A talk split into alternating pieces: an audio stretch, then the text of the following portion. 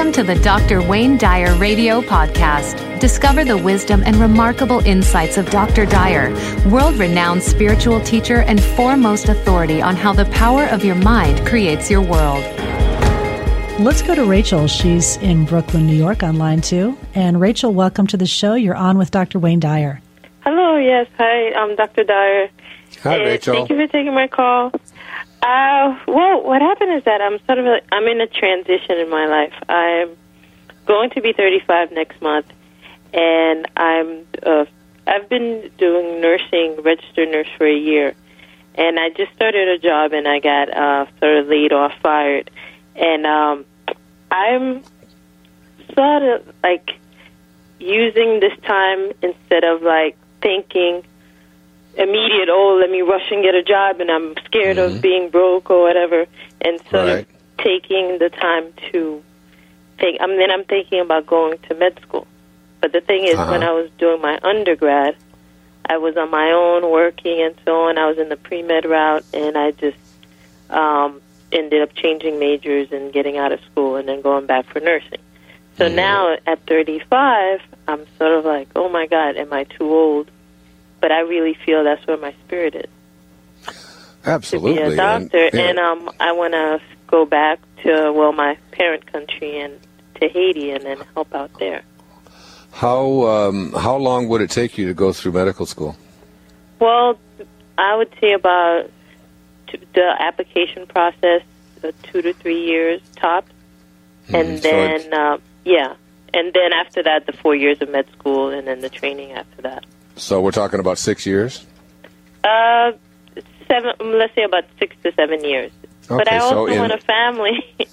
Okay, well, let me just ask you something. And how old will you be in seven years if you don't go to medical school?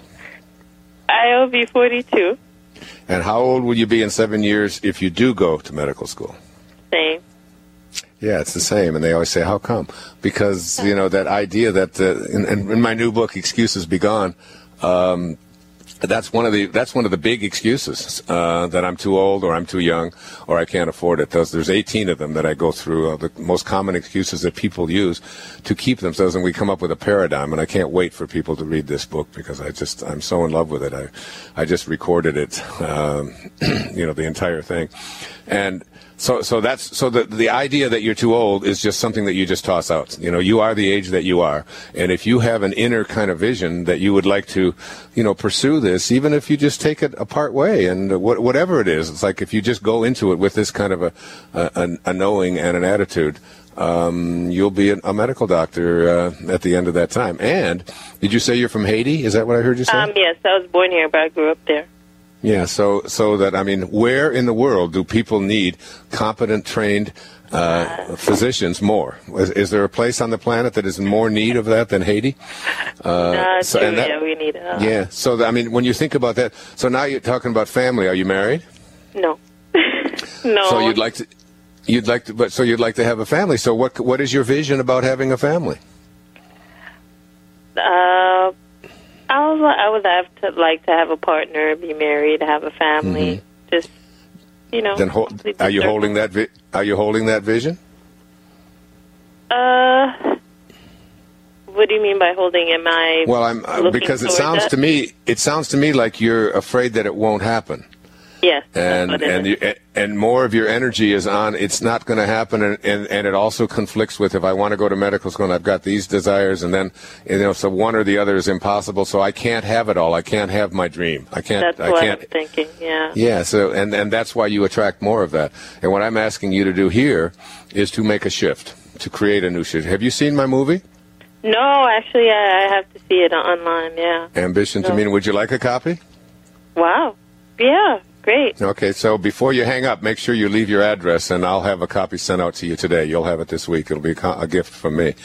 And it's really about making making this shift, this uh, from uh, from fear about that I can't have it all or that I can't create it all, to being able to hold that vision, whatever it is. See yourself as a mom. See yourself in love with somebody else. See yourself going to school. See yourself, you know, why not hang on to all of that? Why would you ever want to have a thought that says, I can't do this, or it's impossible, or because I'm too old, or I'm a, woman, or whatever it might be, that I can't make these things happen?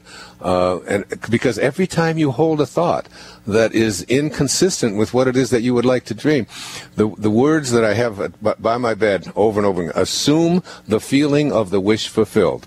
To make your future dream a present fact, assume the feeling of the wish fulfilled. Mm-hmm. Start to feel yourself. How would it feel? Imagine in your own imagination if you had a partner that you were in love with, that if you had a child, and if you were going to medical school, whatever it is.